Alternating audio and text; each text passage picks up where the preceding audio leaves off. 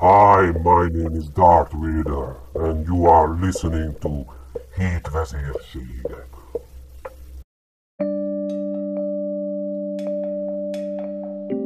Könyvajánló.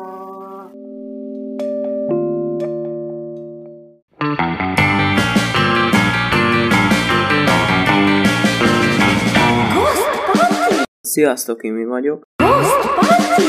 A Scary Harry csapatban a Szellem című könyvet hoztam Sonja Kaiblingertől.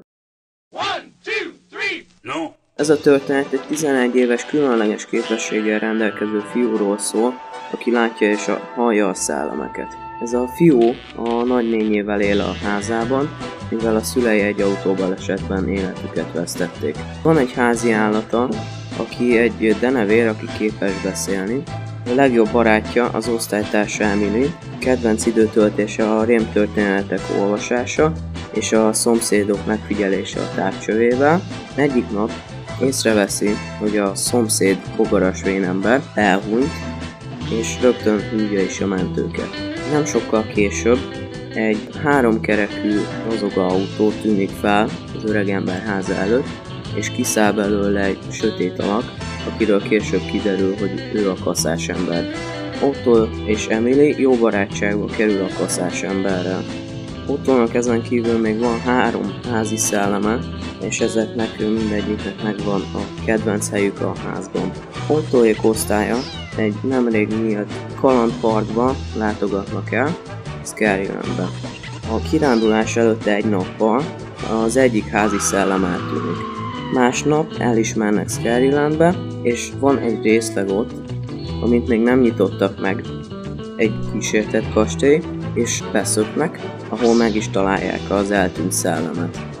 Még sok szellem van abban a kastélyban, akit a park tulajdonosa elrabolt, és ezek őket később ki fogják szabadítani a kasszás ember segítségével, még nem ígérkezik egyszerű feladatnak. A könyv poénját nem akarom lelőni. Ha olvasnék, Otto a szemét mereztette. Vincentnek igaza volt. Mr. Olsen háza előtt álló csócogánynak három kereke volt, és a vezetőfülke is olyan apró, hogy egy felnőtt ember alig-alig fért el benne. Viszont hátul jó nagy rakodótere volt, melyre takarófólia volt kifeszítve. Nézd csak ezt a fura alakot, aki a mocit vezeti.